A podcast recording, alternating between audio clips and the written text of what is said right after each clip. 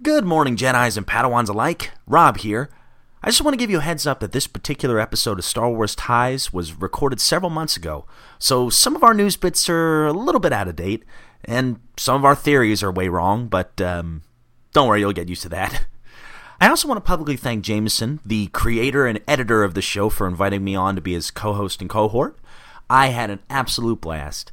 So, what you can expect to hear in this episode is uh, some of our earliest Star Wars memories, uh, a couple of uh, discussions on toys that are coming out, what got us into the expanded universe, which is the primary focus of our show, and a uh, discussion of issue one of the Han Solo comic book series that's ongoing right now. So, uh, anyways, guys, we hope you enjoy listening, and as always, may the Force be with you.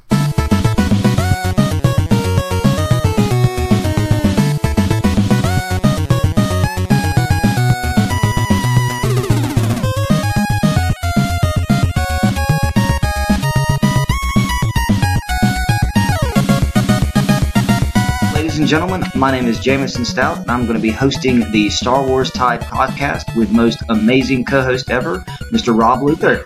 Oh, you flatter me, sir. Will you stop it? well, you know, I try. yeah, but well, you know, it's it's cool to officially talk to you and it be recorded. I mean, you and I we go way back, and now it's like we're on a podcast talking about one of our favorite things. So it's it's kind of nice to officially do this because we've been talking about this for a long time. Yeah, we have. It's, it's been uh, going on a year now. And if you think about it, back to the, the first time we met, which was, oh, six years ago now. Oh, I'm Yeah. sorry. Eight Well, probably longer. Yeah. Eight years ago now. Um, we met in uh, going to a conference at Western Carolina University uh, for teaching, and uh, first thing we talked about was, well, what do you like? Well, you know, I'm a kind of a fan of Star Wars. Really, me too. I don't doubt. I don't doubt that at all. I remember we had some pretty good conversations on the way to and from that thing. Exactly, and it, it kept us going, kind of sparked the rest of it. So uh, it's kind of been one of the things that, hence part of the reason I kind of picked the title Ties. That's kind of tied us together uh, as friends from the beginning. I, I, Um, see, I didn't even know that. See, So, we're strong with you already. Yes, I I try. um, so uh, for those of you uh, listening, if there is anybody that's going to be listening to this podcast, We um, hope so. that we hope so. We certainly hope so, and we certainly hope that this will kind of continue on some sort of a, a consistent basis. Um, Rob and I have talked about doing it for a little while, and we're we're looking at doing a a podcast that pays uh, homage or or pays respects to the original expanded universe, all of the books and the comics and uh, the rich amount of literature and storyline that existed before Episode Seven came out. Uh, but because of how wonderful and awesome the new era of Star Wars is, we don't want to say that you know the older canon is better. We actually want to kind of dig into both. We want to see very much like uh, a lot of comic book lines run uh, in terms of pop culture today. You have old storylines, and then they start new storylines with the same characters and just take them in a different direction. And I really think that when they announced that episode 7 was going to break off of the original canon that George Lucas had envisioned, a lot of Star Wars fans like me were concerned that it would be too different and too out there to really be able to respect it and enjoy it. But what I really want to do with this podcast is kind of introduce to those people that might still have those concerns that Star Wars is, is still Star Wars. It's still the awesome and amazing thing that we grew up loving whenever it was we grew up loving it.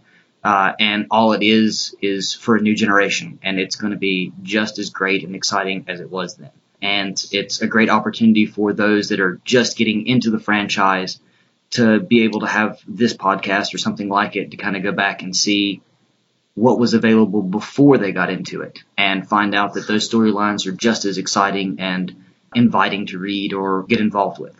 Absolutely, and I, I'll, I'll just go on record, you know, with this being the first episode and saying that I am not an expert. I am not even close to an expert, so I'll probably say some really, really dumb things that a lot of well versed fans will probably get mad at me for. Like he should know that, but I, you know, I kind of take the Star Wars approach with this show the same way I did with uh, uh, Turtle Flakes, which was I, I love the Ninja Turtles and I love the franchise, and I wanted to do a podcast to kind of get every kind of iteration of the franchise. So, you know, I could talk about the things I didn't necessarily grow up with and finally, you know, sink my teeth into some things that I didn't know about. So this kind of in a way, this show holds me accountable for a lot of the Star Wars stuff that I wish I knew, you know. So I'm excited about that, and you know, I love the franchise. And um, actually, going back to our friendship, uh, Jameson is a guy that knows quite a bit, quite a bit, and has taught me a lot.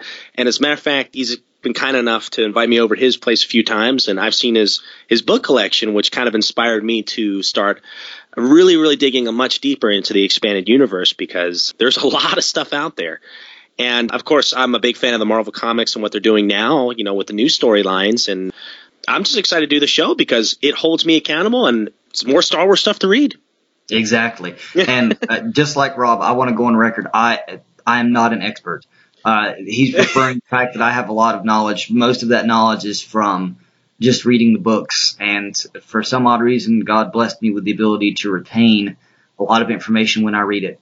Yeah, not uh, me. so a lot of times when when Rob would be reading a Star Wars book, and I'd be like, "Oh, you're reading that book," and he'd be like, "Yeah, I'm on page, you know, 150," and I'm like, "No, don't give me a page number. Give me what's going on in the plot. That way, I can kind of follow along with where you are." And and a lot of times, that's kind of where my knowledge comes from. Is I spent a lot of time especially when I was in high school and in college. I just read Star Wars books. That was my leisure read. It was how I didn't think uh, necessarily when I read. And uh, as as I'll reference a little bit later in the podcast, uh, for many years, especially right around the time Episode two and three came out, um, I was a, subscriber to the Star Wars Insider magazine and read those from cover to cover and have a lot of the, the news and the, the background information about how those movies were made and things like that. Most of that is just, again, because I was passionate about it at the time, loved reading it, loved hearing and seeing as much about it as I could. But no, I do not claim to be an expert. And I know that there are people, um, I've met many of them, uh, that know vastly more about Star Wars than I do. And all I can say is, you know, I'm not worthy necessarily to to say that I'm knowledgeable about the subject, but what I do know is that I love it. And this is a great opportunity to kind of share that with anybody else that might have that same passion or interest. Yeah, absolutely, absolutely. So, you know, we apologize ahead of time if we make some boneheaded mistakes. And I, will say this: Jameson will sound like an expert compared to me. Well, there you go. so, we'll see. So you're my expert. So there you go. But you know, I think it's one cool thing to mention. Jameson and I, we're very, very close friends of course, we met. We both started uh, teaching at the same time, and you know, we both had to go to this training at the very first of the year at the same time, and that's how we got to know each other. But you know, we've developed this you know really really close friendship, and as a matter of fact, uh, I went to his wedding. He's been in my wedding. You know, we we hang out all the time. As a matter of fact, we all got together and watch uh, The Force Awakens together, and I live a couple hours away now from him, so. I like podcasts that you know it, it, you can feel the friendship, and I and I hope that that also translates through. And I hope I'm not sounding sappy as I'm saying all this, but I, I think it gives some authenticity to a, a, podcast. And you know, James and I we go way back, and one thing that we definitely love is Star Wars. So we've been talking about this for quite some time, and I think. I want to say we started talking about this while we were still working together. You know, like, wouldn't it be cool if we did a podcast or something like that together one day? I wouldn't doubt it. So, yeah. Well, we mentioned trying to find a way to share it you got into podcasting right before you left when we were teaching together because I used to listen to it and, and come in and talk to you about your, your Retro Junkies podcast. I remember that. Um, mm. which I still listen to the Retro Junkies and the, the Turtle Flakes podcasts very oh, regularly. Thanks, buddy. um, so, well, I have to keep tabs on you. Oh, what a guy. And, what a guy. when Rob moved, uh, one of the biggest holes in my life was the fact that he worked down the hall from me. And anytime I had to vent about my students or he had to vent about his, we would just go to each other's classrooms and crash and talk and and, and finally inevitably we would get to something whether it be turtles or star wars or something else retro to kind of get our minds off of whatever was stressing us out at work and when he left it was like oh no i don't have anybody to do that with anymore there's nobody else dorky enough to do this with uh, so uh, this was one of the reasons we wanted to do this podcast was to kind of give us that opportunity again to have that time where we could just kind of go off on those those random tangents and, and share uh, our passions. Um, and so of course, if there are listeners crazy enough to enjoy listening to it, then we're, we're pleased to have you and uh, glad to have you along for the ride. Hopefully you stay for every light year and Yeah. Uh, don't get lost in hyperspace. Yeah, yeah, and please don't don't leave us in 12 parsecs, please. We're under 12. Laugh it up, fuzzball. So one of the first things that I wanted to do in this podcast was I wanted to talk about your first or earliest memory in relation to Star Wars. What do you first remember? And I think you've mentioned it on one of your other podcasts, but since this is our Star Wars official, I want to hear it from you one more time. Oh, absolutely, man. Well, it, it's very, very vivid in my mind because I had a neighbor that, well, we lived in the dead end of a street and we shared our yard with my neighbor Dave, who turned out to be kind of like a big brother to me. And a lot of video games, a lot of things, uh, you know, growing up, I owe a lot of that to Dave because he was the, the one who first exposed me to that stuff. Well, he had an awesome big screen TV and he had this amazing sound system. And uh, as a matter of fact, that was the first time I ever watched a Flyers game was over his house. And another thing is uh, Star Wars. The first time I ever watched Star Wars was at his house, and I remember looking at these giant. They almost looked like posters, but they had this giant disc, disc inside them, like a record. And I was like, "What is this?" And I pull one out, and it says Star Wars: The Empire Strikes Back. And I saw the the artwork on it. I was like, "Oh, this looks really cool." Well, I thought it was a record. I was like, "Hey, Dave, can you put this record on?" you know, so I, I had no idea that it was a laser disc that that he had had of Empire. And he's like, "Oh no, that's a, that's a movie. You've never seen Star Wars?" I said, "No." So he put it on, and I remember just having no idea where the story went or was going because I was a kid, but absolutely loving the special effects and the sounds, and you know, especially coming through with the uh, sound system. Oh yeah. It's just it was an experience, and didn't quite appreciate it then. If you know the story then, Right. but the older I got, I watched. I remember uh, there was a TV series called like Dinner and a Movie, and they watched. They had Star Wars night. Right. Yeah, I remember that. Yeah, it was like a cooking show, but in between they would put on movies. Or I should say, it was a show about movies, and then in between, you know, if during inter- intermissions they'd be cooking something. It was a great show, but uh, it was about the first Star Wars movie, and I watched that on TV, and then I finally got it, you know, the story and everything. So I think in the late '90s I started getting into it quite a bit, and then I started listening to the podcast, you know, like the Force Cast. Big shout out to those guys. Uh, I've been listening to them for years Yeah. and um, you know, really, really got into Star Wars, and even more so when I met Jameson. So, but yeah, my first experience was Empire. Very, very vivid and very positive experience. Well, I think that's actually very ironic. The first memory I have of Star Wars is Empire Strikes Back. Ah, And that's a neat connection I didn't even know he had, or I hadn't made the connection. I had to think about this for a little while when I, I realized I was going to ask it because I thought, now, I've loved Star Wars, but I can't remember ever not loving Star Wars. so, what is my earliest memory? And if I have to think about it, I would have had to have been in elementary school, and it would have been Christmas vacation. And I always spent Christmas vacations at my grandmother's house uh, outside Hartford, Connecticut. So uh, my family would travel up to Connecticut every year, and of course, back in those days, we actually had about two and a half weeks for Christmas. So we had plenty of time to spend up there, and lots of lazy days. I don't think they do it anymore, but back in the day, TNT used to have a Star Wars run where they would play all three Star Wars movies, The New Hope, Empire Strikes Back, and Return of the Jedi, on Christmas Day or on Christmas Eve or both. It was one of the two, but it was kind of like the TBS running a Christmas story 24 hours. TNT did the, the Star Wars series. And I remember just my grandmother had this little TV in her bedroom that my parents stayed in when we were up there. And I remember my dad having it on and watching it on either Christmas Eve or Christmas night after all the festivities were over. And it was Empire Strikes Back. And I remember walking in and sitting down going, Dad, what is this? Oh, this is Star Wars. You should, you- you're old enough now. Why don't you watch it and, and kind of see what you think? And I remember being kind of freaked out by Yoda and, you know, Darth Vader. Uh, I am your father. Spoilers if you've never seen Empire Strikes Back yeah, we're sorry. just sitting there thinking, what is this? And I, I don't know if I really like this, but I remember kind of being captivated by it too. Just kind of like, I want to know more. There's, there's got to be something that I'm missing. So that's my earliest memory of Star Wars. And then I, as I've mentioned uh, multiple times to you, Rob, somewhere in there, I accumulated my own copies of the original VHS of A New Hope, the original VHS of uh, Empire Strikes Back, and an original VHS of Return of the Jedi. And I remember watching those all the time. Mhm. I even have a VHS, uh, The Phantom Menace. I don't think they did a VHS of Attack of the Clones. I think they only did DVD for that. But I actually have the original VHSs for those other four movies Oh, nice. still at my parents' house, I think. I don't think they ever got rid of them. I don't. but, and I remember watching them all the time. And then when the special edition DVDs came out in the late 90s, I, I remember going to the movies with my father to see those.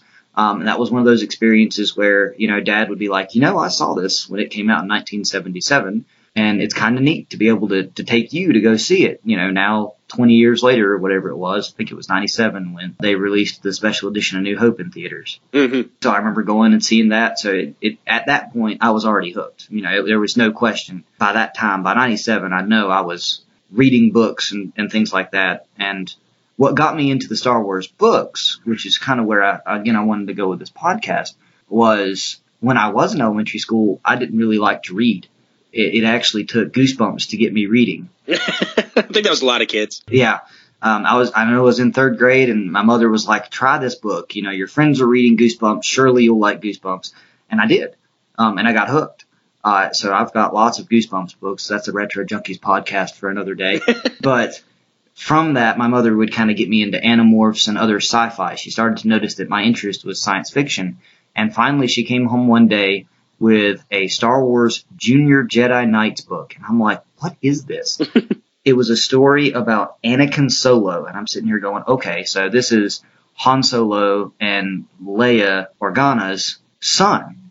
And then, of course, that book referenced that Anakin had two older siblings, and then there was a Young Jedi Knights, was was a thicker, uh, geared towards teenagers series that was about those two characters, uh, Jaina and Jacen Solo, the older siblings, and then from there you could dip into the actual Star Wars expanded universe in its entirety as far as the I guess the adult, even though it's PG thirteen just like else in Star Wars. Yeah. Um the, the the more geared towards adult readers, Star Wars universe.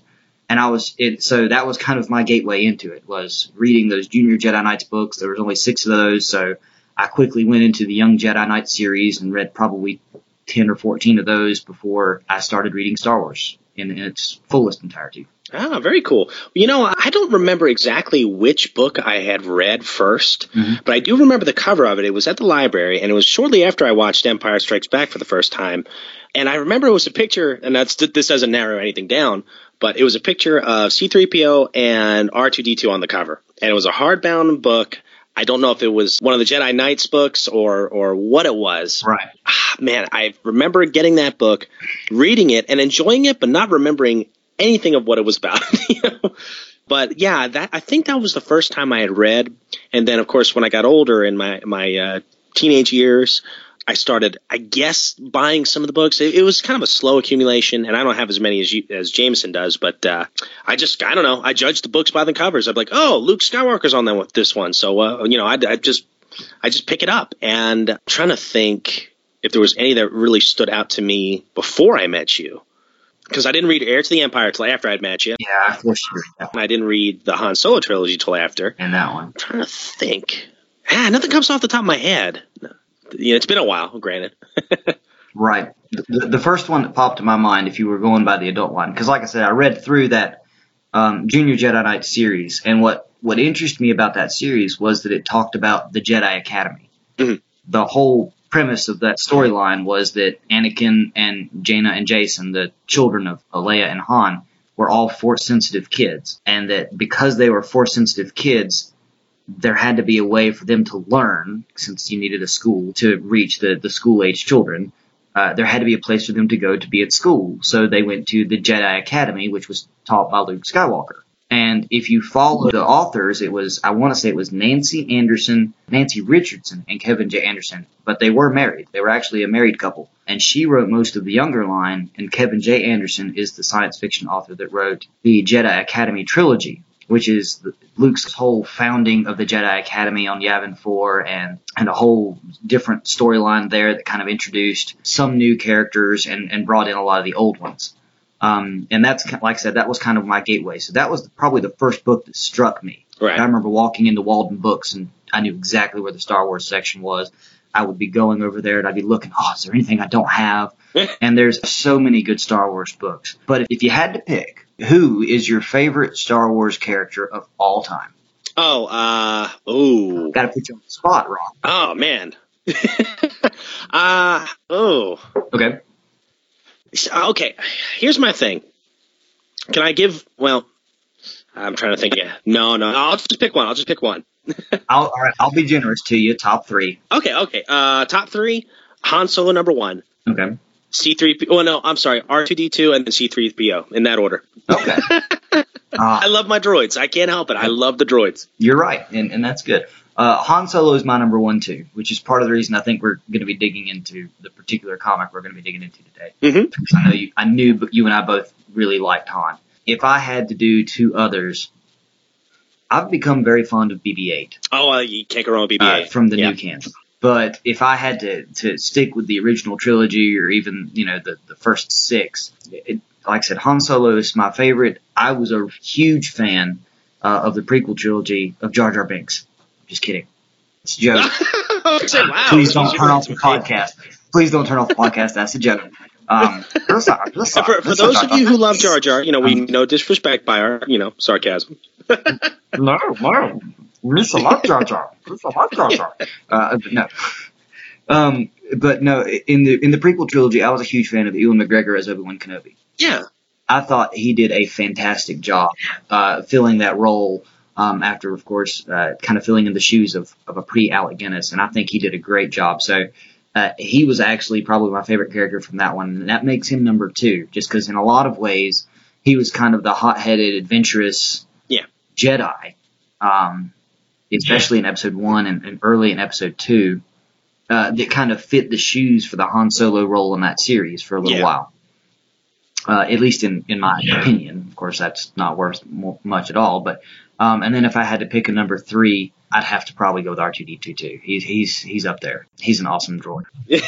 I, I think what I love about the droids, they're, like loyal dogs, like, like puppies. That's it. they have an undying like a loyalty to you, you know, and I, and I love that about them. Exactly. And it's like I kept telling often I said there's in the Star Wars Insider magazine there's this ad for this almost life size remote controlled version of BB eight and I'm like, I just want to have it so I can have it follow me around the house. You know? Yep. Just just to have, just to feel like Poe Dameron for a few minutes and have him chasing me around, you know. Of course she says no. Yeah, absolutely, man. And you know, but you bring up a really good point. I love Obi Wan uh, quite a bit too. You know, both both versions. You know, of course, the original trilogy and then the prequel trilogy. I think both actors did an amazing portrayal of of the character, and he's one I really kind of identify with too. Yeah. So I might kind of give C-3PO the boot and put him at number four, and put Obi Wan as my number three.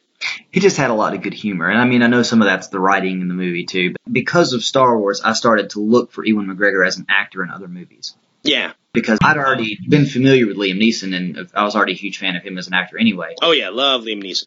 But Ewan McGregor was kind of, again, like what they did with the original Star Wars, he was kind of a no-name actor at the time. Mhm. But Star Wars put him in the spotlight. And since then, he's done a lot of good movies, and I know he still does plays and stuff like that that kind of give him that edge. Yeah, definitely. Now, if you had to go with a book character, like just expanded universe, one that's never been in the movies, who would you pick? Ah, man, good question. Hmm. I really, really liked. Okay, this is from the Han Solo trilogy. Okay. Was it was it Brianna? Yeah, Brienne. Brianna, yeah, uh, Han Solo's girl. Yeah, Especially in that third book, Rebel Dawn, I loved her character and what she stood for. And I remember one of the one of the chapters there, one of the last chapters with her in it, Ah, is such a powerful it? chapter. it made me cry a little bit. Oh yeah, yeah, it's it's a tearjerker. That you It's know, and I, it's Yeah. hard to believe that from a uh, Star Wars Star book Wars necessarily because you know you're used to adventure, you're used to you know some some sad moments, but not like literally heart wrenching, tear jerking stuff. And I think the writing was so good, and I think her character was so strong and interesting. I, she stands out to me. Um, Yeah. And I've not read that in quite some time, but I, I do remember her name, so I, I'd go with uh, Brianna for sure. Okay. So That's an excellent choice. Um, and you're right. AC Crispin is. Uh, I wish, and you and I have said that this before. I wish she would have written more Star Wars books. She Oh yeah. She put she put an imprint on the expanded universe that nobody else can touch. See, I'm I'm actually in a little bit of a juxtaposition on this one because the character I pick, I'm going to bring up here in a few minutes. uh, There's potential that this character might actually end up in the movies, which would be pretty exciting. My favorite is probably Grand Admiral Thrawn Oh, nice. A villain. Um, yeah, what I really liked about him is that he never really. I mean, uh, he was a bad guy. Of course, he was the, the current leader of the Empire at that point in the in the timeline, but he wasn't really a bad guy. He was smart. He was brilliant. Very smart. He was kind of like a Napoleon version character. He could strategize and and develop these fantastic and amazing uh, battle plans. But what really captured me was that the way he developed those skills was by studying art and music. And of course, you know, seeing as my profession is is music, I was just like, that's awesome. You know, to to think that understanding the culture through art and music would be a way to interpret methods of battle. That's a direction that nobody has ever really gone before. So I think Timothy Zahn created a really impressive character with him. So I was a huge fan of the, the Thrawn trilogy and the Hand of Thrawn duology. Yeah, well, you know, Thrawn's got that. I don't know how to ex- describe it, but he's got like the Darth Vader effect. You know, he, he's a villain, Right. but there's something you like about him. There's something about him you just think is cool. Exactly. And and I think I don't know if Timothy Zahn went for that consciously, but it, it really shines through because there's a lot of chapters where you get inside Thrawn's head and you go, man, that was really smart. I didn't even think about that. And plus his design. I mean, you know, he's a giant blue guy with red eyes. I mean, how cool is that? He looks like Nightcrawler. I know it's. I know. Zahn created a whole alien race with this character. He, Yeah. Digging into the expanded universe with the stories that Zahn wrote, there's a lot of ties that he made from old story to new story, rather prequel trilogy series to post original trilogy series, and even some intermediates, where the characters that he created, he's made them into just impressive entities that Oh, big stand alone. And I think that's one of the main reasons. Um, and I'm, I'm jumping ahead here, but why not? Um, I think that's one of the main reasons that the new canon has decided to put him in it. The I showed you the cover of the Star Wars Insider magazine. That is the Mhm. I'll show you again. It's the cartoon version of Grand Admiral Thrawn.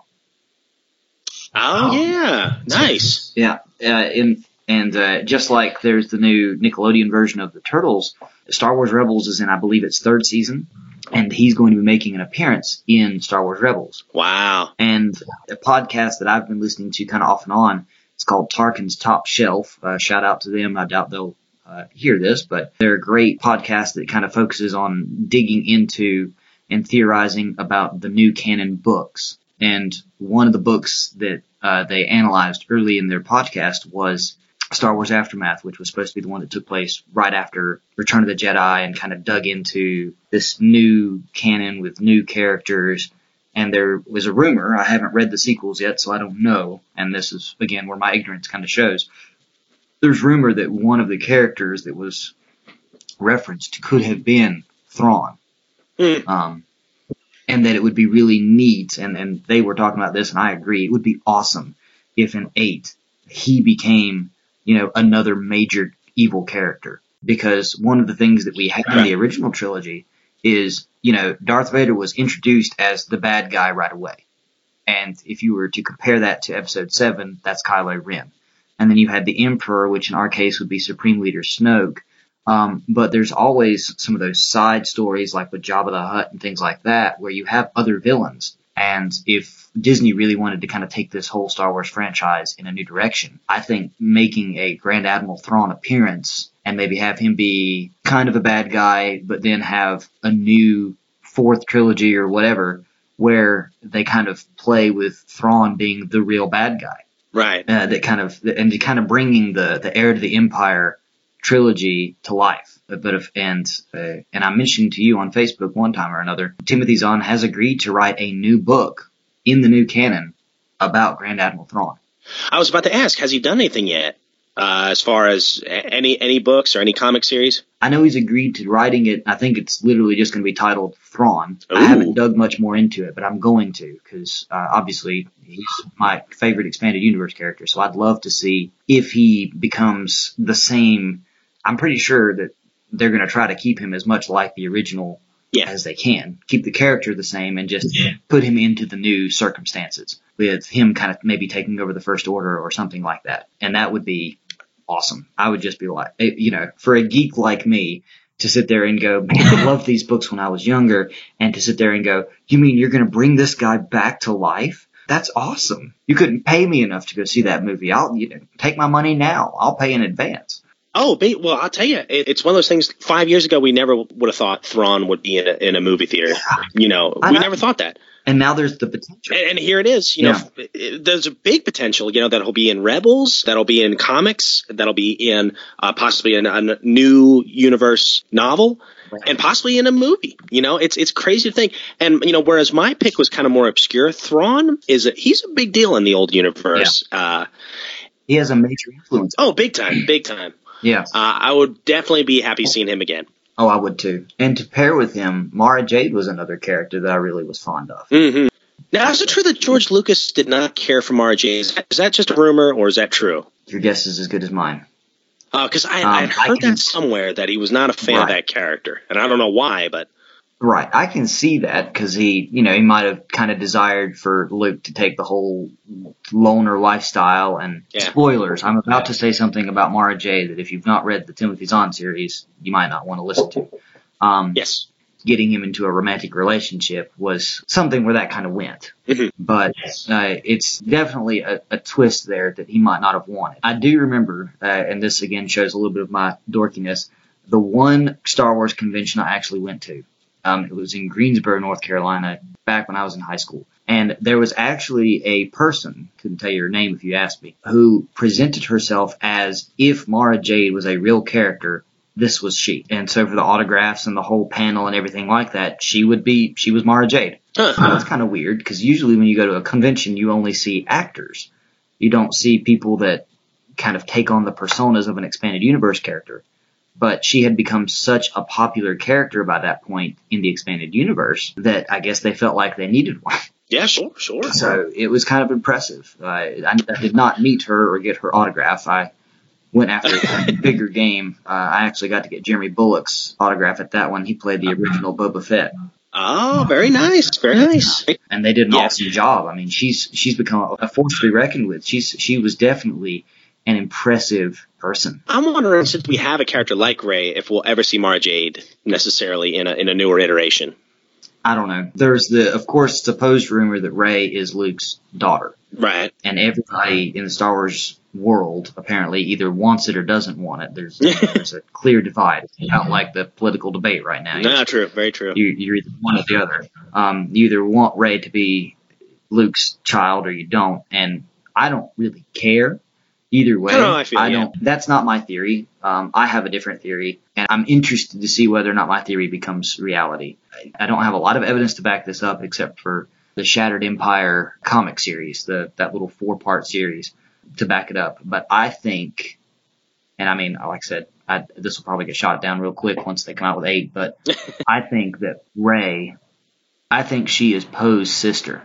That'd be interesting. You know, and I can actually see that. I mean, because doesn't that in some ways mirror? It mirrors it, but The takes it in a different direction because now you don't have her being anybody's child necessarily that makes it a big deal. It's not her. The Star Wars universe has always been focused on a family connection. True.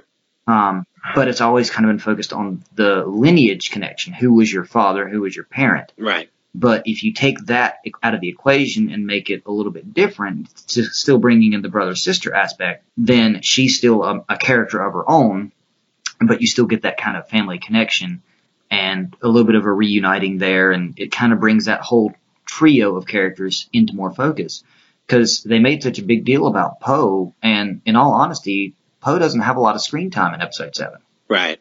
That's true. he gets shot down on Jakku pretty early, and then he's gone until the end of the movie, pretty much.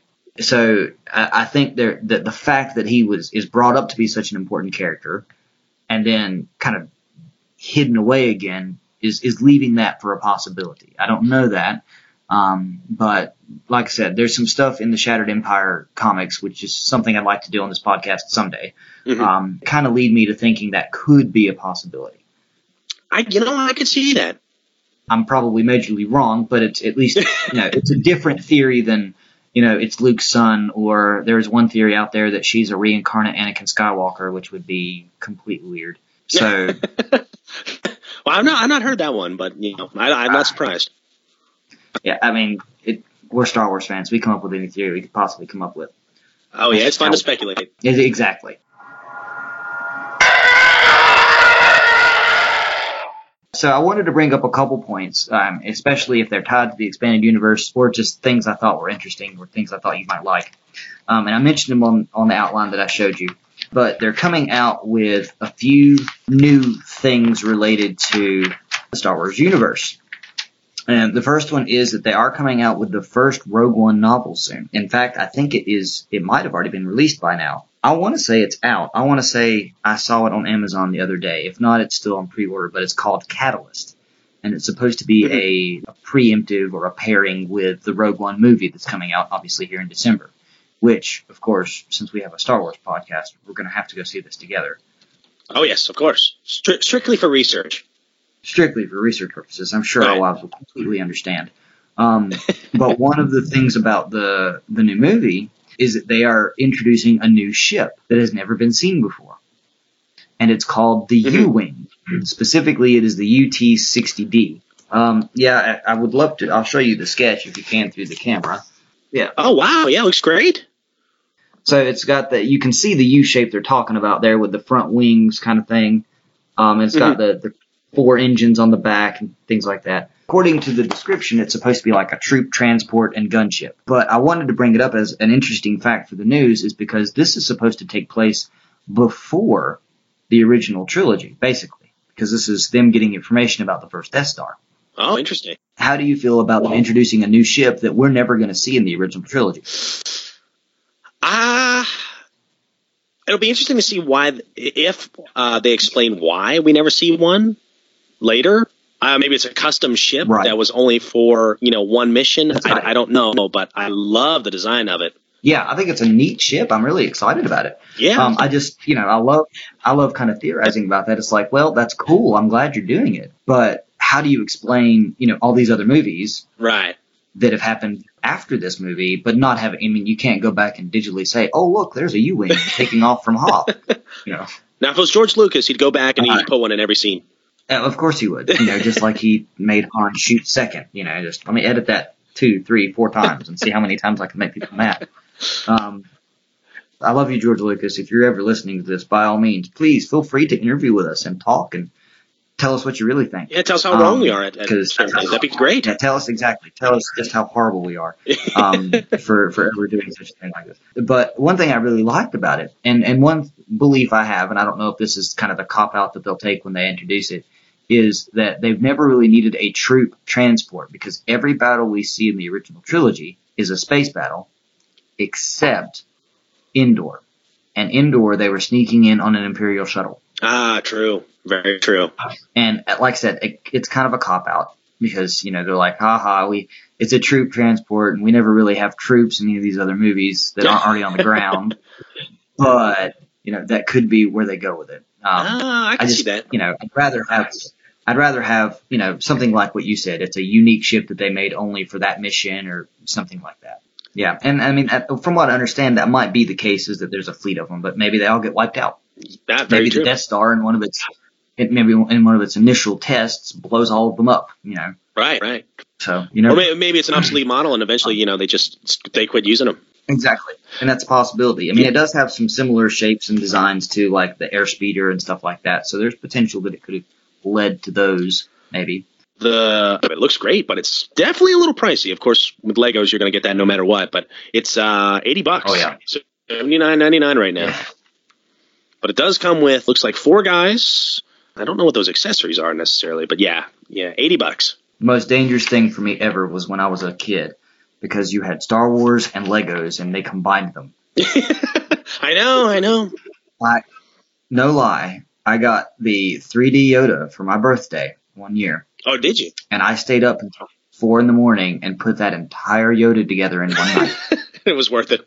It was the proudest moment of my life, and to this day, it is still put together, and it was still in my room at my parents' house until about two years ago when Emlyn was finally old enough to actually interact with the room that she stayed in, which was Oh, see, I thought you were going to say, Um, and to this day, it's still the proudest moment of your life. I was like, oh man, Well, no, no, uh, but it was still on display, and I was That's very, very proud cool. of having it on display.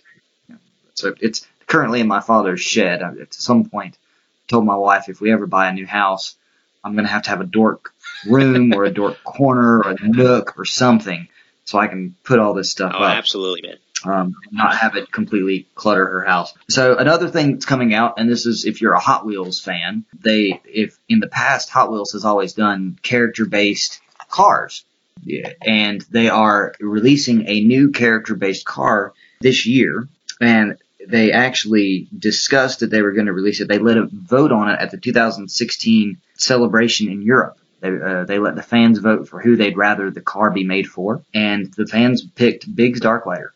Huh. Biggs was, uh, of course, Luke Skywalker's best friend from Tatooine, and there's that n- awesome scene right before the Battle of Yavin where they meet. They, you know, they're kind of like, "Oh man, we're gonna have some great stories to tell after this battle, and it's gonna be awesome."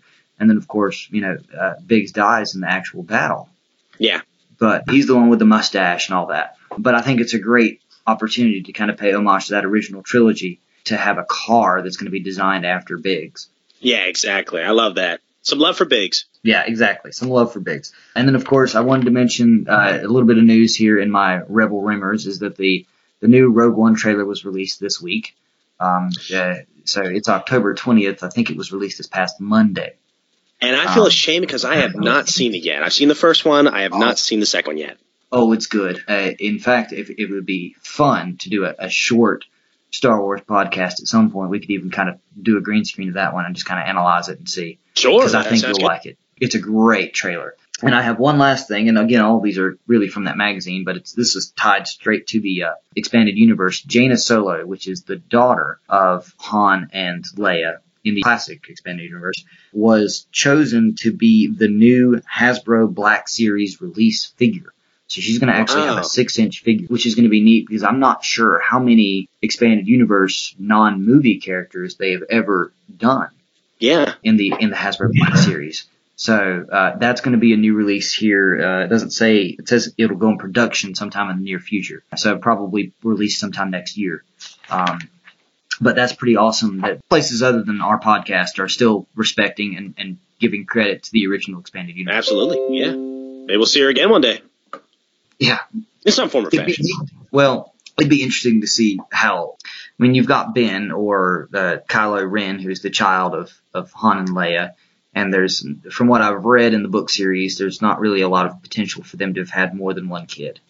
Um, and of course, there was that rumor that Rey was going to be, you know, just like in the original Star Wars trilogy, Rey and Kylo Ren were going to be brother and sister, but there's a huge age difference between them Mhm. about 10 years, I think, if you read the, the Force Awakens book. And on top of that, I think Leia would know if she had two kids. you think she would have brought that up at least once in the movie? That might have might have been brought up, and you know, there's uh, there's a lot of animosity, or, or at least not necessarily animosity, but there's that separation with with Han and Leia that takes place in, in the new canon that wasn't in the old canon.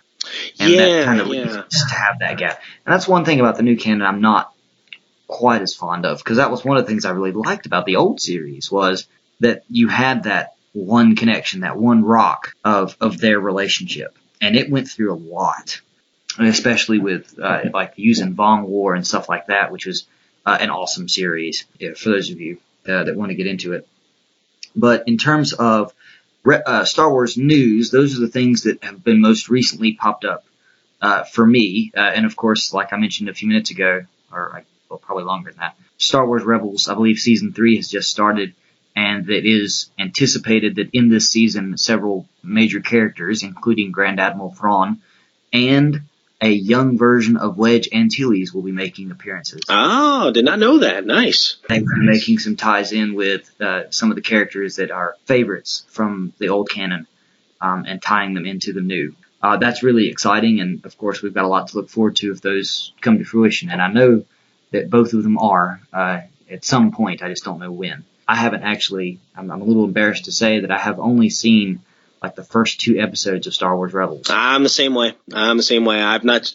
I've got to kind of divvy out my uh, hobbies now, you know, and, and right now it's turtles for the few minutes of free time I get. But uh, Oh, I know.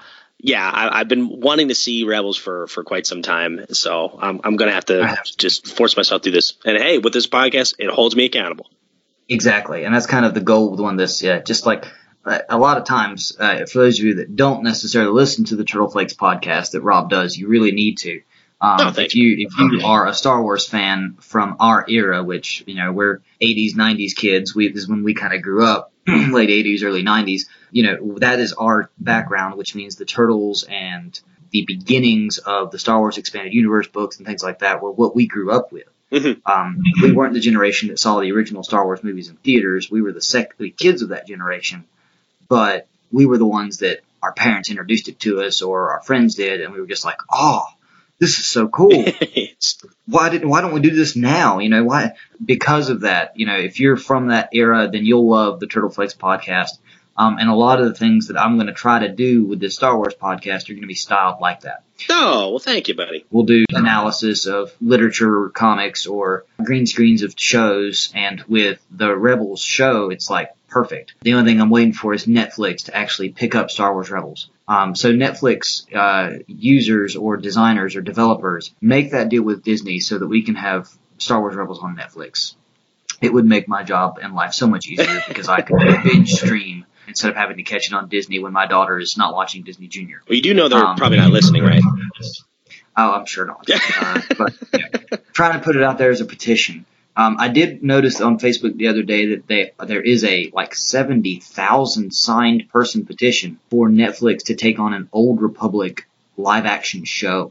Ooh. Like they want Netflix to kind of make a show in, in a similar dark style as the Daredevil or Luke Cage shows, but have it be Old Republic.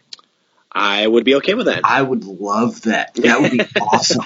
Um, so again, Netflix developers, if you ever listen to this podcast, here's another person for that petition. If it, if you happen to be noticing it, I'll make it seventy thousand and one. I have a feeling Rob would make it seventy thousand and two. Absolutely. So uh, anyway, uh, I guess we need to, to, to kind of wrap this up a little bit. Um, otherwise, we're gonna stay up here way too late past our bedtime. Um, so I'm going to do one thing, uh, and then I'd like to kind of jump into the comic and, and say a couple things about it. Um, and, I'll, and we'll kind of go through it together, and then we'll we'll call it a call it a night. What do you say? Sounds great. Sounds great. Let's do it. I always want to take at least one moment out of the, each podcast that I do with the Star Wars to make a recommendation if you've never read a Star Wars expanded universe book. So kind of like, where do I start? You know, how do I get into this? There, because as Rob has indicated, there are a plethora of books out there. Um, and from my personal collection, I have well over a hundred. And I've read all of them and they're great books. But to look at that and go, well, what do you start with? Where do you go? I, I was going to make a recommendation, and I'm actually going to throw two books out there, and I know Rob will back me up on these because I kind of forced him to read them when we were teaching together, and that is Heir to the Empire by Timothy Zahn or Paradise Snare, the Han Solo trilogy. Ah. I about said the Hutt Gambit, but that's the second one.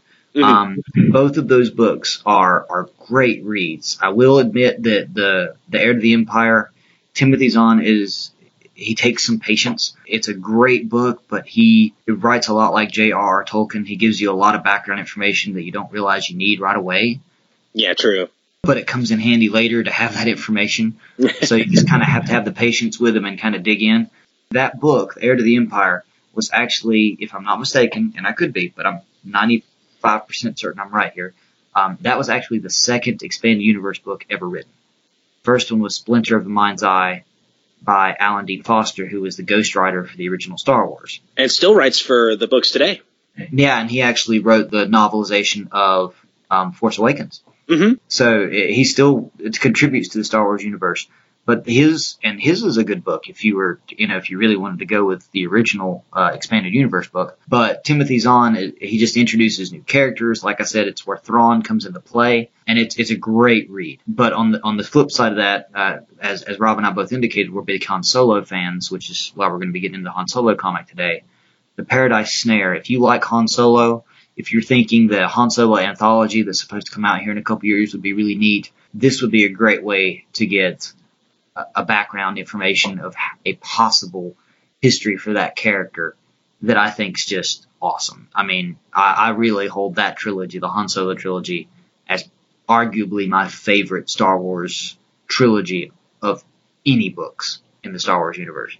Oh yeah, It's fantastic story, it's fantastic connections, and and just if the guys that are directing that Han Solo anthology don't pay attention, they could miss out on a really good way to make Han Solo a character on the screen that is already a character loved in the books beyond anything he could have ever done with the original trilogy or even the new series with episode 7.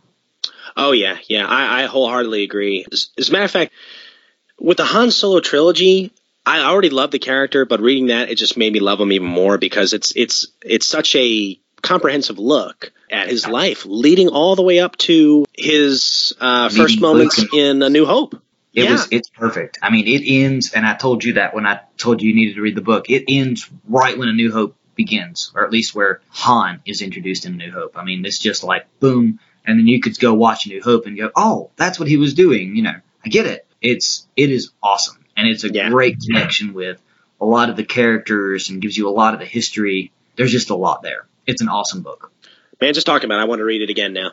Yeah, I know, I do, I do too. um, I've got too much on my plate to read already. I know it's But- story of our lives. Yes, exactly. Yeah. so anyway, yeah, do you have a different book that you would recommend, or do you kind of feel those are a, a good place to start? I, I think those are great places to start because, you know, of course, with Heir to the Empire, that's right after Return of the Jedi. And, you know, if, if you've just pretty much watched the original trilogy and you, you want to get more into, you know, what happened after that, that's an excellent place to start. Right. And it was one of the earliest, like you said, books ever written about Star Wars. Right. Yeah, with the Han Solo trilogy, for me, it's just great storytelling Yeah. uh, about one of my favorite characters, and I, I think, like you said, Timothy Zahn, he's he's definitely a little slower paced, at least at the beginning, but it pays off. Oh, it does pay off this from the second half of the book on. So you know, go in there knowing you're going to get a lot of exposition at first, but by the second half of the book, you're so thankful that you knew all that information Exactly. It's worth it.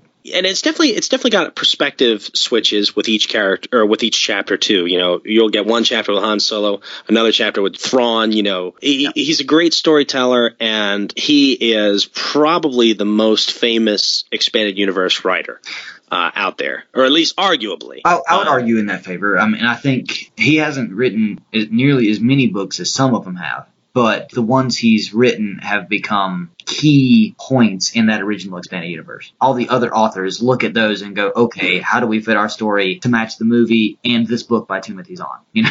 Yeah, absolutely. And, and like we've said, other characters that have been characters that were created by Timothy Zahn have been used by other authors. So it, it of course that pays tribute to him as well. Just the fact that they liked his characters so much that they felt the need to incorporate them and use them.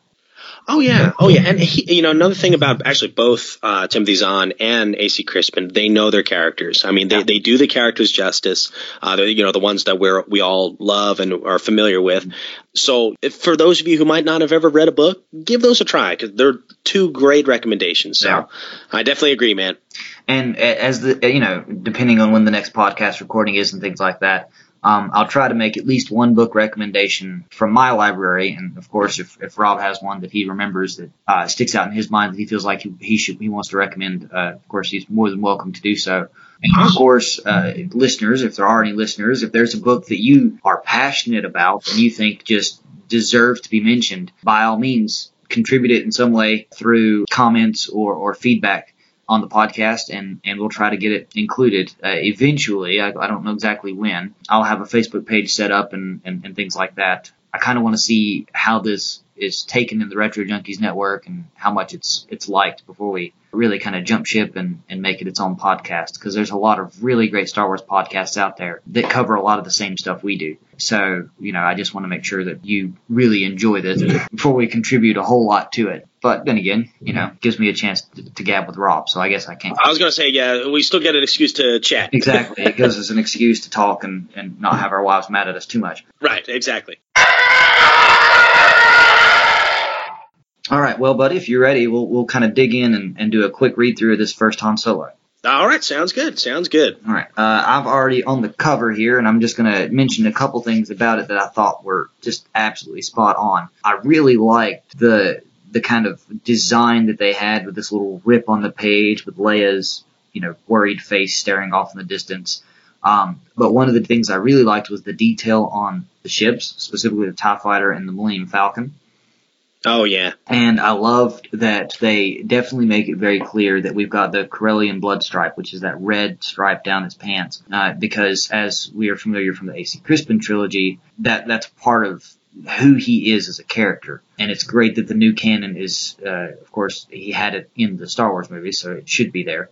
Um, but it's great that the new canon is making sure that that's still a recognized characteristic of his of his attire.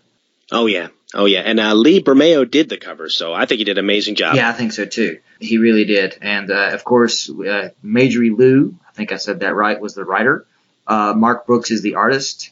Sonia Oback did the colors, and our letterer was I cannot say your name, Joe Joe Karam Caramanga. Caramanga. There we go. Or Magna, I guess. I guess. Um, so uh, I, thi- I think they did a great job with this comic, and I'm I'm looking forward to kind of digging into it.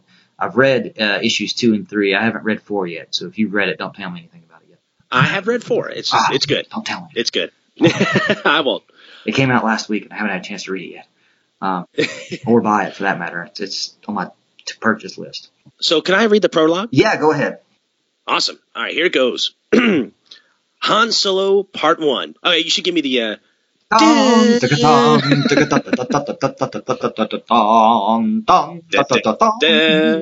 Right, see, now I'm ready. Now, now, now let me read gotta this. get you pumped. It is a period of unrest. In a galaxy oppressed by the Empire's unrelenting brutality, there is little hope for change. Nonetheless, rebels have banded together to fight back against such corruption. While the rebellion grows in power, Imperials fight to crush any hope for an overthrow. With the Empire's hands full, the opportunities for crime are endless. Han Solo has taken a step back from the rebel cause, returning his focus to what he does best smuggling. Untrusting by nature, he's skeptical of anyone who crosses his path. Unfortunately for him, he cannot stay under the radar forever. Boom, So, boom, boom. Very nicely written. yeah, so this must take place right after A New Hope, right? Um, it, it, my understanding of the storyline is that yeah, it has to be before the Battle of Hoth Yeah. because we, we're dealing with the fact that he was expecting to get a major reward from saving the princess, and he did get some money, um, but not enough to pay back Jabba the Hutt. And the premise for this storyline is that Yeah. he still needs to get that money. So we're kind of in that timeline frame of he's not officially part of the rebellion, and we know from an, from the Battle of Hoth and from The Empire Strikes Back that he's still trying to not be part of the rebellion at that point. But at the same time, there's something, or in, as we all know, someone that's really kind of keeping him invested. Oh, definitely. And and this is in this issue, he questions himself a lot too. He's like, oh, why did I go back? You know, why did I help Luke at the very end Yeah. of of A New Hope? Why did I do that? I normally don't do this kind of stuff. Exactly. So you kind of see, you have to put yourself in this time. He's not the Han Solo that is straight laced, you know, all for the rebels yet. Right. He's still kind of on the fence. Exactly. He's still So- he's still just a smuggler who thought he was going to make a buck on this, and is wondering why he not only made a little bit of money, but not as much as he was hoping, but also stuck his neck out more than he should have. Yeah. he, he's he's questioning that, and I think that's a great way to kind of introduce him. And I like how this comic starts, and I, I know a lot of comics start with kind of that inner monologue of the characters, but I love how it's like it started with the delivery of ore, you know, uh, or with uh, high ore, excuse me, and it's kind of like, well, what did? What are you talking about? Yeah. It's a premise for just posing a question, and it's like, oh, all right, so I'm already interested because what started? What? Where are we going with this? Yeah. Uh, so anyway, in in the first couple panels, we we see this inner monologue where Han is is debating about why he might or might not have taken on certain jobs as a smuggler. The whole point of leaving the rebellion was that he would smuggle some goods, get some money, and be able to pay off his debt to Jabba the Hutt.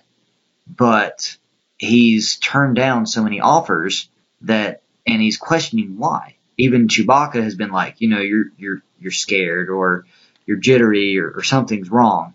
And he's like, no, I'm just being careful. But he's also got that inner doubt of, what's the real reason I'm not doing this? Oh yeah, oh yeah, and he has a conversation with interesting looking cat named uh, is it Control? I think so. Um, Yeah. Got it. Yeah, it's. I would. I would say control. Yeah, something like that. And uh, basically, he's got another mission for him. And Han's like, I don't know. I don't like the sound of it. It just sounds a little risky. And Control's like, hey, look, if you get the reputation for getting cold feet, people are going to stop coming to you. People are going to stop asking you for, for smuggling jobs. And, you know, Han's starting to believe it. He's like, you know what? That, that ugly right. looking dude's right. Yeah, yeah. That ugly, I'm sure that's exactly what they said. Man, that, that ugly creature. Yeah, a dinosaur looking guy. I know the species because Bossk, who is a, a bounty hunter that's famous in the, the Bounty Hunters Guild, you actually see him in Empire Strikes Back when Darth Vader is hiring bounty hunters to find Han Solo. It's that alien. Starts with a T, can't pronounce it, sorry. But uh, I'll have to look it up and I'll try to have it next time. But it's, yeah, um, it's, it's, it's an alien species that kind of mimics like an alligator combined with a dinosaur and Right. some bowling instructors. But anyway, yeah, he's trying to to hire Han to drop uh, to do a quick deal, a quick drop off, um, and even gives him an extension. He's like, "Look, you've got till midnight. Just let me know. You know, finish your drink, think through it, talk to Chewie about it. But you know, I, the deal's open until then. But after that, I'll find somebody else." And you know, you almost get the impression towards the end there when he goes back to the inner monologue, he's like, he's right. It's an easy enough run you know, you kind of get the indication he's like, maybe I should just say yes to this one and go. And, and then you get to get that. So why can't I just say yes? And then we have a, a quick change of pace because he notices somebody that's familiar yes, from a different planet. from a different planet. and he kind of goes into a little bit of a panic mode because it's like, no, it's not a good thing for me to be seeing somebody on a different planet that I just saw right. previously, and it kind of almost gives the whole his being a little bit not only skeptical but also cautious. It it gives it fruition. It's like, yeah, you know, maybe you really should be cautious because you've kind of Yeah. faced for yourself to be hunted, and if you're seeing somebody twice on on two different planets, then Not a coincidence. yeah, it's not a coincidence. You probably are being hunted, which is of course what his inner monologue goes through. And he's like, all right, the only solution I have is to get out of here, run, and he makes a, a beeline for the door. And that's when this lady, uh, she draws a weapon on him, and then there, apparently there's another guy there too. Yeah. and, and they both they apparently want him for some reason. Yeah, they, they want to discuss some form of business with him, and we don't know what that is yet. We just know that there's some form of business that they want, and he's like, "Look, you know, I might be taking on another job. I'm not so sure I can do this." And you can, they do a nice shot of him kind of reaching for his gun, and uh, that's when the the second character, which is actually the girl, um, the the guy is the one that pulls the gun on him, Oh, gotcha. the girl comes up behind him and says, "Nope, don't even think about it. You know, you've got two guns on you. You can't kill them both." And he kind of has to be like, "Yeah, all right, you're right." But you, he's still defiant the whole time. He's just like, I, "I don't, I'm not going down without a fight. I don't know what you want to talk to me about, but this is not going to go well." And that's when uh, they they lead him into this room, and Chewbacca and one of the droids is there, and he's like, "Wait a minute, what's going on here?" I know, and that that poses a great possibility for a backstory that I wish they would do. How does Chewie know these characters?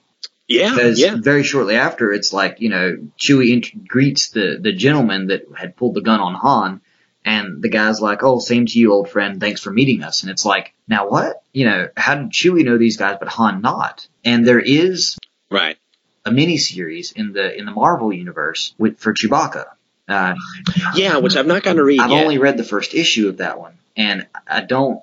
I mean, I know that there's a lot that can happen in four issues with new characters, but in the first issue, there was no indication to me that either of these characters would make an appearance. Like, I, there was no none. Of, none of these characters seemed like they were going to be somewhere in the storyline with that Chewbacca issue. right. So I don't know if that's the tie or if there's, you know, another story that somebody can pick up later. I don't know. But I think that's uh, an interesting, uh, just the way that they greet. It kind of laid me going, is there another story? Yeah. Is Marvel giving themselves the opportunity to kind of go in a different direction and maybe do a different long-term storyline maybe? Because that'd be really cool. Yeah, true. Because I mean, these two characters they they work for the Rebel Alliance, and at this point, Chewie's not necessarily doing anything with the rebels Either. that we know of. I mean, because it, it they were in the same situation. He's in the same situation Han was. Right. I mean, they both showed up helping the rebels together. Right. You know, so And Chewie really doesn't leave Han very much because of his life debt. Uh, that's the whole premise Yeah. of the life debt to begin with. So it, it does leave kind of it leaves some room there to to see what could possibly happen. So yeah, the the reason they they want uh, Han is apparently uh, Leia has a proposition, and it's a very very taxing proposition because it involves uh, using the Falcon. So basically, what happened is they show Han a, a holo recording of Princess Leia, kind of verifying their identity as uh, alliances to the rebels, and then you know Han's like, "All right, what is it you really want? What what do you want to talk to me about?" And they're like, "We need your ship," and he's like, "No, absolutely not." And they're like, "Well, it'd only be for a few days, and we're going out to this this particular sector." And he's like, "That's not a few days away." That's the side of the galaxy. What do you really, you know? He's like, you're not telling me the whole truth. What's going on here? And they're like, look, we just want to borrow your ship. And he's like, look, I'm not going all the way out there. And they're like, no, no, you don't understand. We want your ship. We don't need you. And he, Right. and that's when he kind of flies off the handle. He's like, did I miss something? Because there's no way anybody but Han Solo is flying the Millennium Falcon. Period. Right. And then you see, I wonder if Leia knew that all along. Oh, I You know. I like think I, I wonder if she said to the yeah, I wonder if she said to all the the remember because there's a, a rebel general who's very very skeptical of Han Solo, Right. and I know I'm jumping ahead a little bit. Yeah. But I wonder if she knew all along, but the only way that she knew they could use the Falcon was to get Han Solo, which is who she really wanted in the first place. right. Not for not for romantic, uh, and not, not anything like that, because I don't think this is quite happening yet. No, I don't think she has romantic feelings for him yet. I think he does for her. No. Yes, unless she's got him hidden very well. But yeah, I agree. I think she's because at this point you still got the awkward kiss in episode five with Leia and Luke.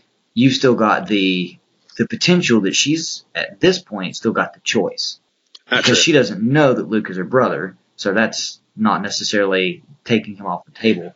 And and there's some things going on in the Marvel comics that, that indicate that she's kind of playing both ends of the stick. They're going which which gentleman would I more rather be interested in? You know, Luke's got the more promising career, but Han's the more or scruffy looking nerf herder. yeah, eh, you know, Han's the scruffy looking nerf herder, but he offers a lot more adventure and excitement. You know, Luke's kind of the safe choice.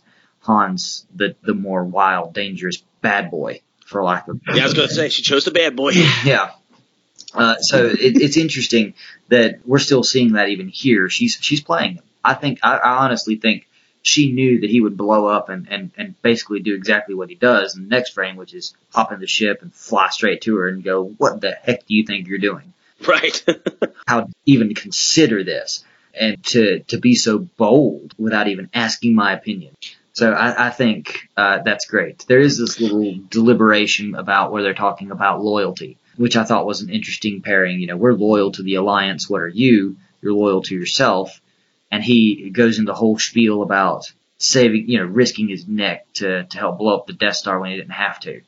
oh yeah. The whole reason she wants Han mm-hmm. Solo at this point is is because apparently there's some informants all around different, I guess, planets that the Empire is, I guess, over at this point. Right.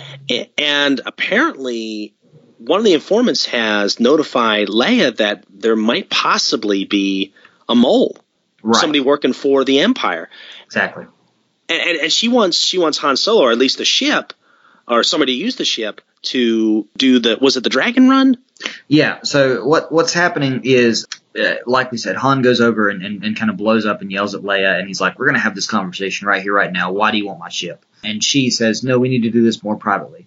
And that's when we get introduced to Airen Cracken, who is the, a general. He's the he's the head of the intelligence, and the two of them basically unveil that they've got secret agents that are siphoning information from the Empire on various planets, and they're getting you know deep intelligence secrets that's helping the Rebel Alliance stay alive. But the problem is that they are anticipating that one of them or someone related to the Alliance is a mole, and they don't know who it Yeah. is. So they they're wanting to hire Han, and this is kind of where you see her having played Han, because they couldn't use a Rebel operative in the mission. They didn't want somebody Right. directly associated with the Rebel Alliance because then word would get out that that person was involved, and then the mole would know about it, and that would ruin the whole point. They wanted somebody who would theoretically already be involved in something like this anyway, and then just kind of take that on. Yeah, exactly. So what they want him to do is join this race, which is a race that he's already familiar with. It's an extremely dangerous race, and it's called the Dragon Void Run. And it's this whole experience where he would be racing two, three different planets, and they would set it up with the operatives to be meeting him on those planets and picked up by him so that they could be transported back safely. And, you know, of course, he's very reluctant. He says, sorry, no one's going unless I'm going with my ship. And, Right. and eventually, despite, uh, what's his name again? The uh, Uh, general? It's it's Arian Cracken. Is it Arian? Yeah, A- Cracken? Aaron, Iron, Iron Cracken. Sure, Iron. A I R E N is how it's first name, but the last name is Cracken. It's General Cracken. Cracken. Yeah, uh, you know, in spite of his protests, you know, Leia uh, eventually convinces him to be okay with it, and eventually. Han does decide to do it, and she gives him a pretty good was that a left hook right there? Yeah. Oh well, let me go back a page before you say that. So there's this whole little Sure. spiel where they're arguing back and forth and belittling each other, and there's these moments where they're discussing and they're you know Han's like you hurt my feelings and things like that. that You would dare threaten to take my ship without me in it. Um, and Leia does this whole thing. Well, there's more at stake than your feelings. And then there's this one panel that's, that's no text, and you can see that his feelings are actually hurt. You know, the artist did a great job of just kind of doing it. It's on Yeah. page uh, seven, and I just I love the way they did the facial expressions. And right after that, they introduce Cracken, and he kind of has this his whole little discussion with him. And you're right. And then after that, you go back, and on the next page, he's agreed to do this. Cracken has been like, okay, I'll let you do it, whatever, go go do it. And Han and Leia have this scene where they're like, all right, so I've agreed to go do this mission for you, but it's going to look really conspicuous that I came in really ticked off, and then I'm just going to leave calmly. Right. We need to, you know, there's got to be some way we're going to make this work. And he leans in for a kiss, which is kind of funny because they haven't really indicated anywhere before this that there's any romantic relationship between the two of them. But you're right. She just, she clocks him in the jaw. I mean, it's, it's, I don't know where she got that punch from, but it's awesome. yeah, been hard to get. Yeah, you can see like spit flying out of his mouth. It's just, it's a beautiful hit. And you go to the next frame or next panel, it's pain on his face, and then you even have that same the pointing the finger up, really ticked off impression. It's just like, ah, you, you they've Oh, yeah. the real essence of Han Solo being fake mad at, at Leia, or or really mad at Leia, I guess. Either way, and he climbs back on the Millennium Falcon because he's about to leave, and Chewie's like, "What happened?"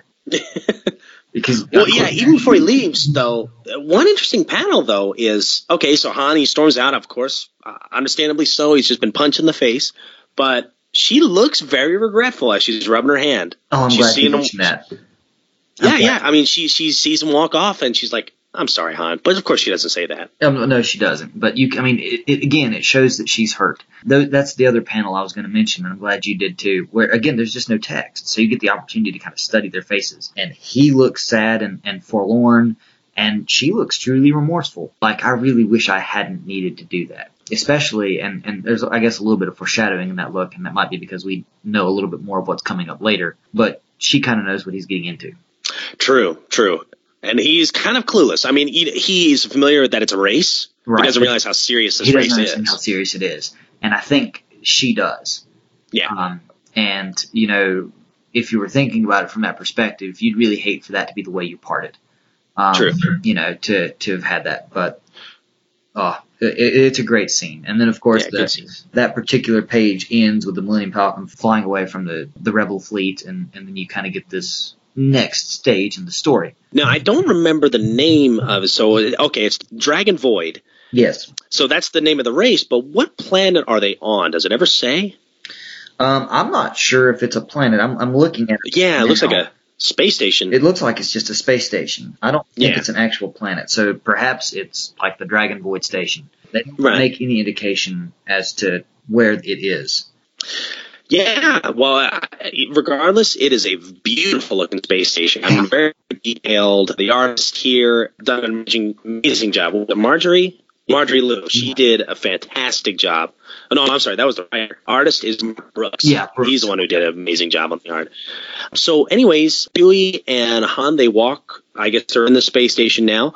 And one thing I love about Han, he's confident. He's always had the confidence, and he says, "Look at them all, Chewie. The best pilots in the galaxy, or at least that's what they tell themselves."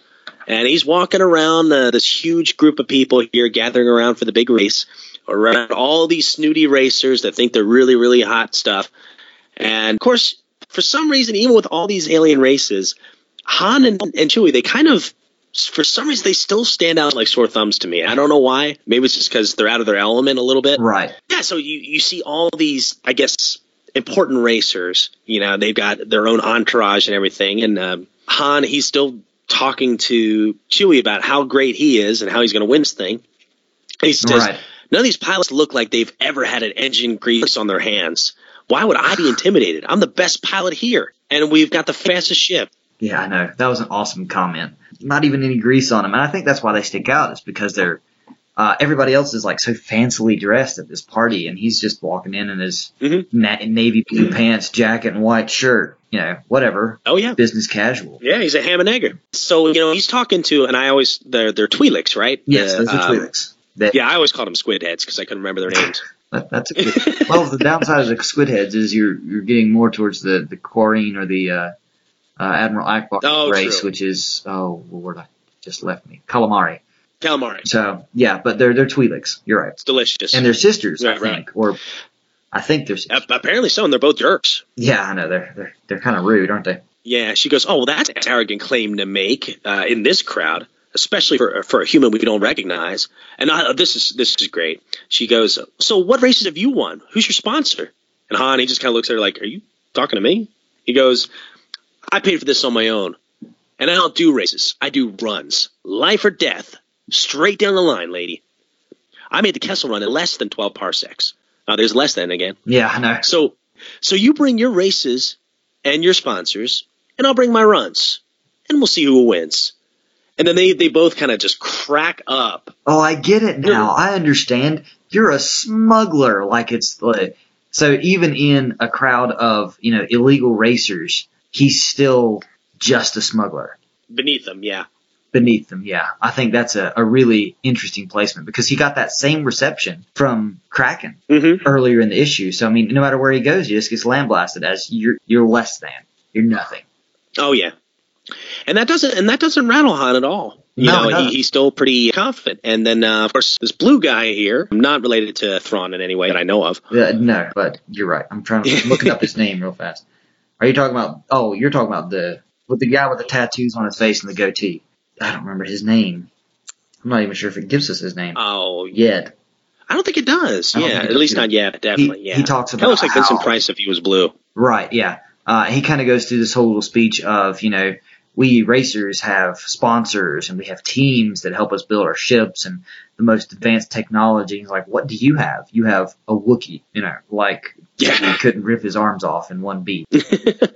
Yeah, and, and I love this new character that comes up. She uh, actually kind of stands up for Han a little bit. Yeah, uh, she's one of the oldest racers in the galaxy and one of the best racers in the galaxy, if not the best. And I have her name here. It's Lou Ri Ano. Yeah, Lou Reed Lana, is it? Lou, it's Lou Ri Ano, I think. A N N O. I. Last name. Yeah, and she says, you know what? He's got the loyalty of his crew, and among my people, that has proven to be enough. And she stands up for him. Yeah, exactly. Appreciates And. Han's actually seen her before. He like he he's he knows of her reputation. Yeah, he knows, from she- what I remember. Yeah, he knows her name. He's like, "Who is that?" And they're like, "Oh, that's Lou Riano." And she's like, "She's still alive? You know, she's a legend." Yeah, What? Yeah. And they're like, "Not only that, but she's the greatest racer in the galaxy." Though, and they kind of give this whole little thing. We think this is going to be the last race for her. You know? Which is interesting. I wonder if that's a little bit of foreshadowing too. Like they they want to make sure it's the last. Yeah, I, know, I, I kind of got that impression too. I'm sitting there thinking, it sounds like they're going to try to kill her in the first chance they get. Yeah, I know. I mean, look at the guy. He just looks shady. I know, I know. He does. He really does. It makes you go, I just want to punch him. Yeah. Where's got Leia the when you need her? She did a great job punching Han. She really needs Right, this guy. exactly. I know, I know. So uh yeah, so eventually they get to the race or they're about to start. And I love this part. It's like Chewie and, and Han, they're they're in the Falcon, and uh, of course we don't know exactly what Chewie says, but Han's like, I'm not nervous. Why would you ask how I'm nervous? We've got this. Yeah, so he had had this conversation with Leia earlier, and she's like, you know, we don't really care if you win. We just want you to complete the mission. And he's like, well, I don't care. I'm going to do both. He has that kind of arrogant Yeah. confidence about him, and of course they jump into hyperspace. And I love the the whole Wahoo facial expression there, where it kind of that one page, it's almost a full page Oh yeah. where it shows them in hyperspace, and he's he's just in the thrill of the race. It's like, yeah. And then you know he has this comment: "See, Chewie, this is going to be easy. Now get ready to come out of hyperspace. We don't know what's going to be waiting for." And then you can see it on his face. This just panic, and you it, you see the orange glow, so you anticipate some form of explosion or something like that. And it's he says us, and then in the very next panel, that's exactly what it is. It's an explosion. Chewie, quick, put power in the forward shields. We're running into problems right away. This is not supposed to be happening. The ships they're being attacked, and that hmm you know, and he's like, the ships that are being attacked are all part of the race. He's flabbergasted. He's um, he can't believe that they're facing danger like that straight out of the gate, and it kind of leaves the whole impression of, you know, he could die right away Oh yeah. because other people are getting shot down right off the bat, and that, that last You know, and, and it says a lot about Leia too. yeah, it does. She has a lot of guts Yeah. sending him, and it's almost heartless for her. You spend That, that's what I was thinking. Yeah. you spend your whole time thinking she's this sweet character, this damsel in distress who really loves the, the Rebel Alliance, but more, she loves the people in it. And here is a prime example of how she's kind of putting the people out of perspective and focusing more on the mission.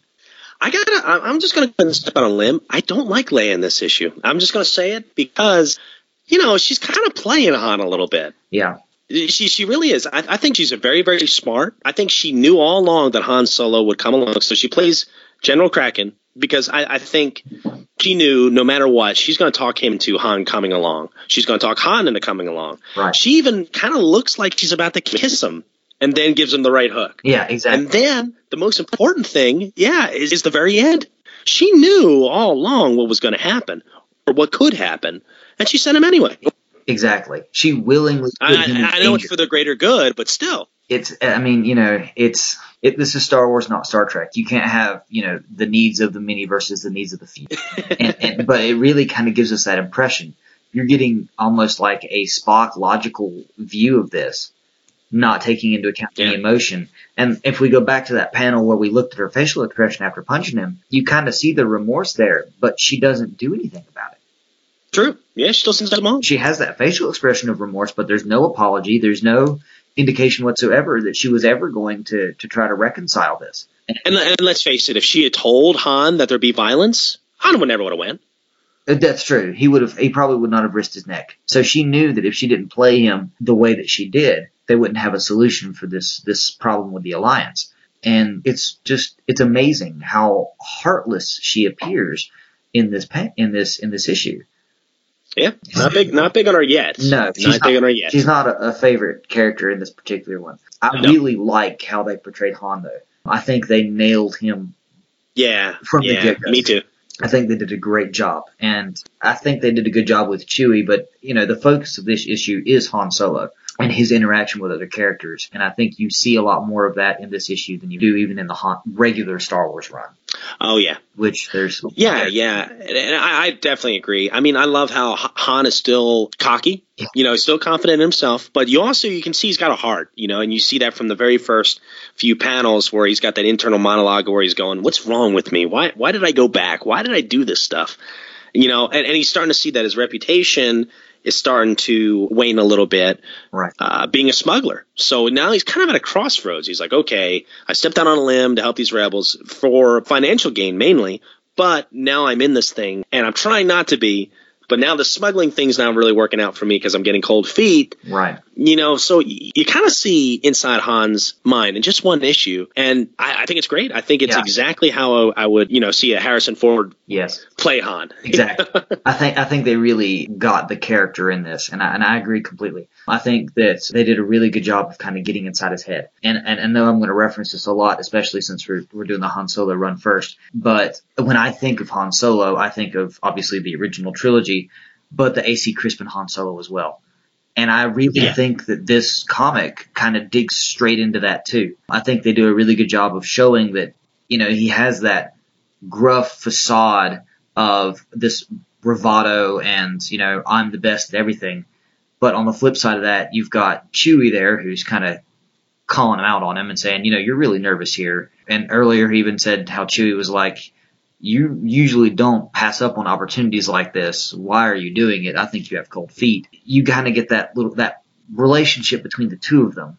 And it, it, even accentuates how you see the human side of Han Solo that a lot of times he doesn't want you to see. Yeah, true. But the way they wrote the comic, the way they portrayed him, it's there. It's it's clear. It's easy to see, even though he's trying everything in his power with what he says and how he carries himself to hide it.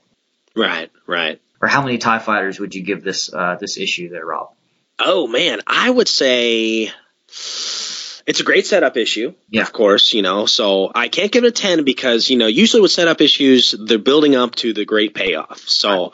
But I think it sets up everything as well as it can. Uh, I really, really like the dynamic between Leia and Han. Love the artwork. Love the storytelling. I'm going to say I'm going to give it a nine, which is was pretty daggone high. I mean, Yeah. but it, it's really good. So what about you? Okay. Well, you, oh, man, made me feel bad. Um, I had eight pegged in my mind. Oh, and, okay. and the reason, and it's not certainly not trying to sell it short or anything like that. I think it's a fantastic issue. oh, eight's a good score. Uh, I think it's a great story. I just feel like there's the the reason I give it the eight is, is just like you said. There's it's a great start, startup issue, so it's it's foolish to give it a ten because you know there's going to be something better later. But it's that also it leaves too many questions that I don't think they're going to answer in this run. you talking about with Chewbacca? with, with Chewbacca and you know Aaron Cracken just suddenly makes an appearance. Uh, I'm familiar with his character because he is in the expanded universe, both old and new, I guess now. But if I had been reading this comic just because I'm a fan of Star Wars, there's no history. They introduce him as the head of the the intelligence uh, for the Rebel Alliance, but I mean, I didn't even know there was an intelligence of the Rebel Alliance. I mean, there, there's there's a lot of just, and I know that's I thought they were all idiots. yeah, I know. Uh, well, I mean, I know that's part of how you do it, and I understand that, and I know you can't tell every story that exists, but I, I, I guess you know, there's just I love having those questions. It's one of the things I love about comics, and it's one of the things I love about books, where you get those kind of allusions to other stories that could exist and they might never come to fruition. But at the same time, it makes me take it away just a little bit. You know, Well, yeah. Well, we know it's a limited run too. Yeah. I mean, you know, a lot of these questions they don't have time to Exactly. answer. You know, so you know they're not probably going to. Be. Exactly. If it had been a, if it if this had been an extended run like the Darth Vader series or the the Marvel Yeah. series or the Poe Dameron series, or I I didn't mention this in the Rebel News, but they're actually doing a Doctor Aphra extended run soon. Oh, Um, the the girl from the Darth Vader series.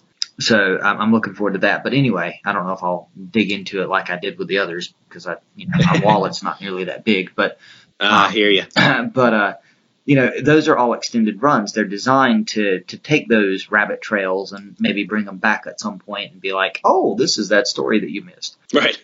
But I, it's not going to happen.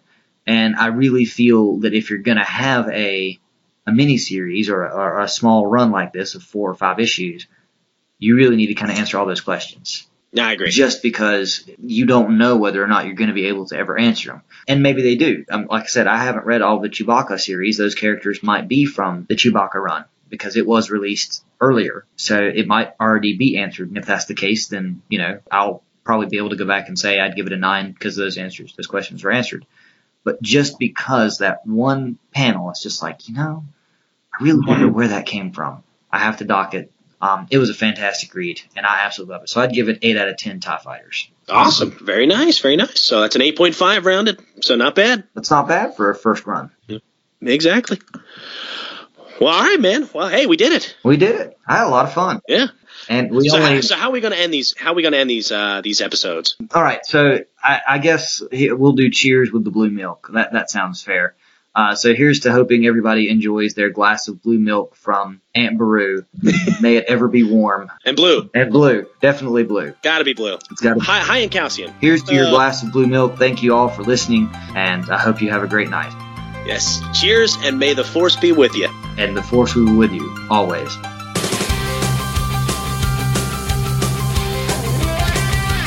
Um, But you know what we do? We just put this in the blooper reel. oh, if you, if you want to do something like that. oh, oh my!